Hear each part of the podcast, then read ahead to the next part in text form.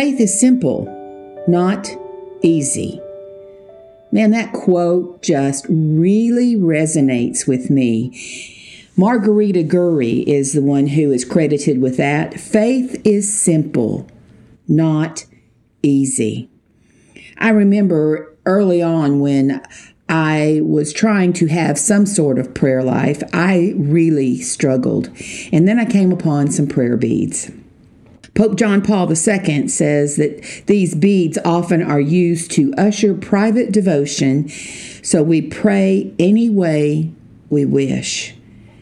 That gives me hope, and that gives me great insight into what prayer is and it's all about.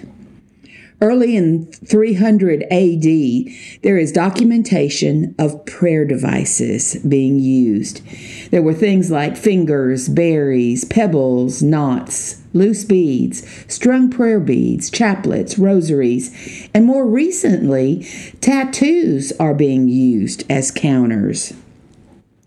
In the 1980s, there was a resurgence of the prayer beads, the Episcopal Rosary it's now called the Anglican prayer beads, and it's used to foster contemplative prayer by using our whole self our mind, our body, and our soul.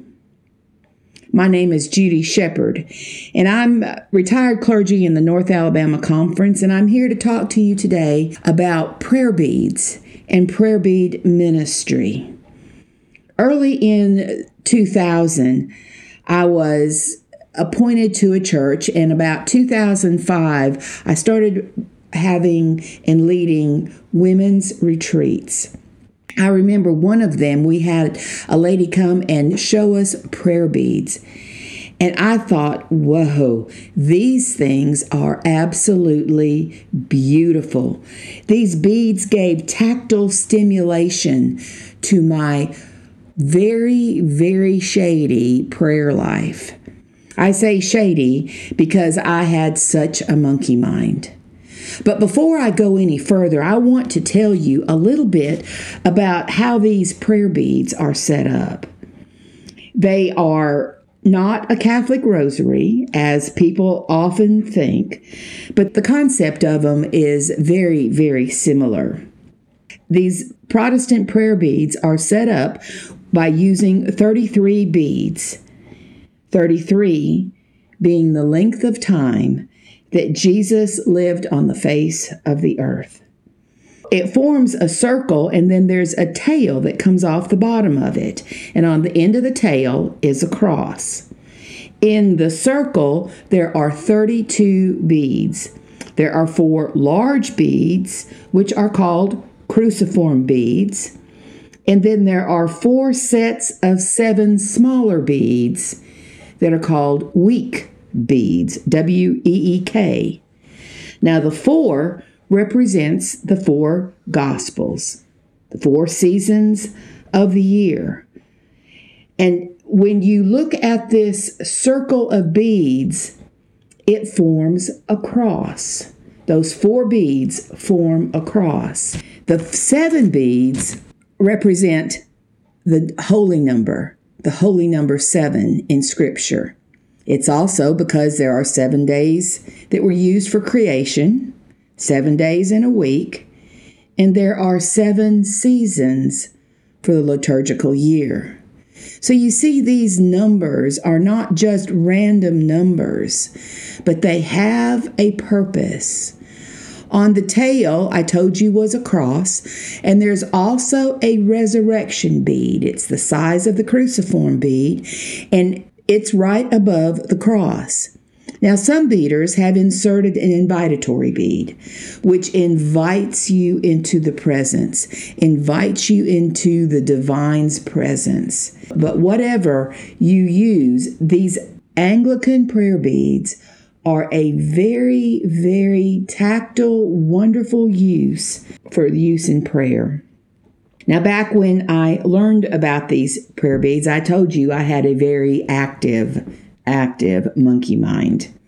I would go into prayer and I started making a grocery list or I started doing something. My prayer life was just not was just not effective. And what I found is that when I used more senses, the tactile, the touch, the smell, the seeing, the sight, that if I used more of my senses, my prayer life became better. It wasn't as haphazard as it was before. Yes, I often used rote prayers, those that were memorized.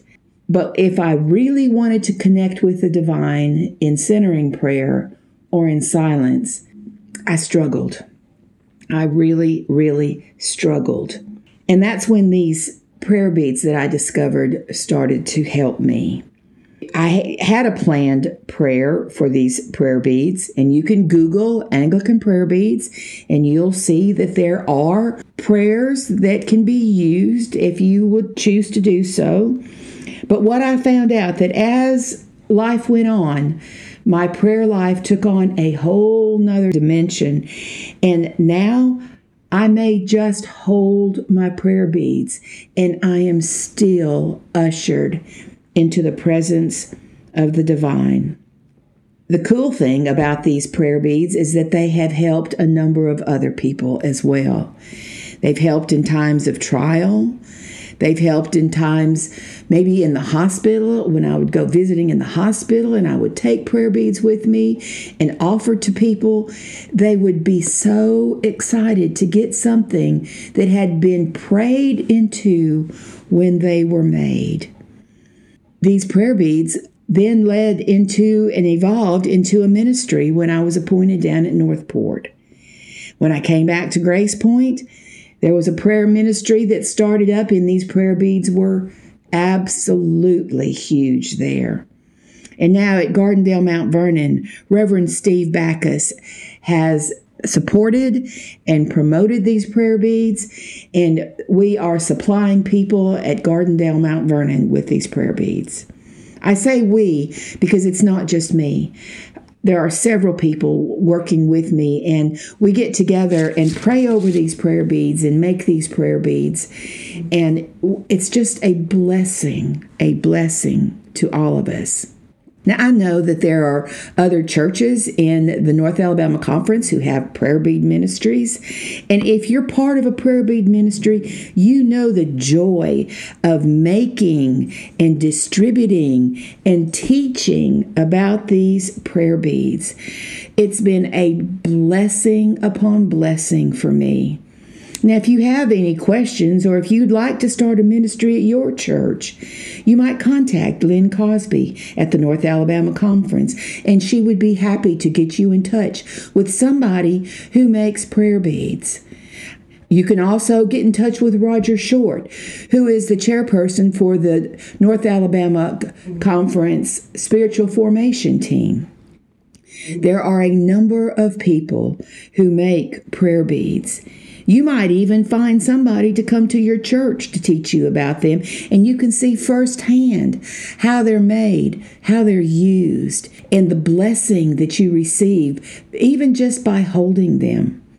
I can tell you, I have led classes at other churches, and what a blessing it has been for me to see the joy in people's eyes when they look at these prayer beads, when they handle these prayer beads, and when they pray with these prayer beads. Remember, faith is simple, but it's not easy. We must be intentional. We must be intentional not only with our faith, but with our prayer life.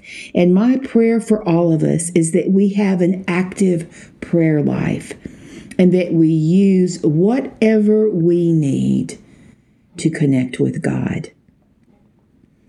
Pray with me, please. Holy God, you are our Maker, our Redeemer, our Sustainer, our Creator. Lord, you give us life, you give us breath. You create us in your image, Lord, but then you ask us to go out and be a reflection in the likeness of Christ. God, I pray that with this prayer bead ministry, that it will flourish and help people in ways that we don't even have a clue about now. If somebody is in need of a set of prayer beads, if somebody is in need of prayer, may we be the ones to go out and lead that. Now, God, we just ask in the name of the Father and of the Son and of the Holy Spirit. Amen and amen.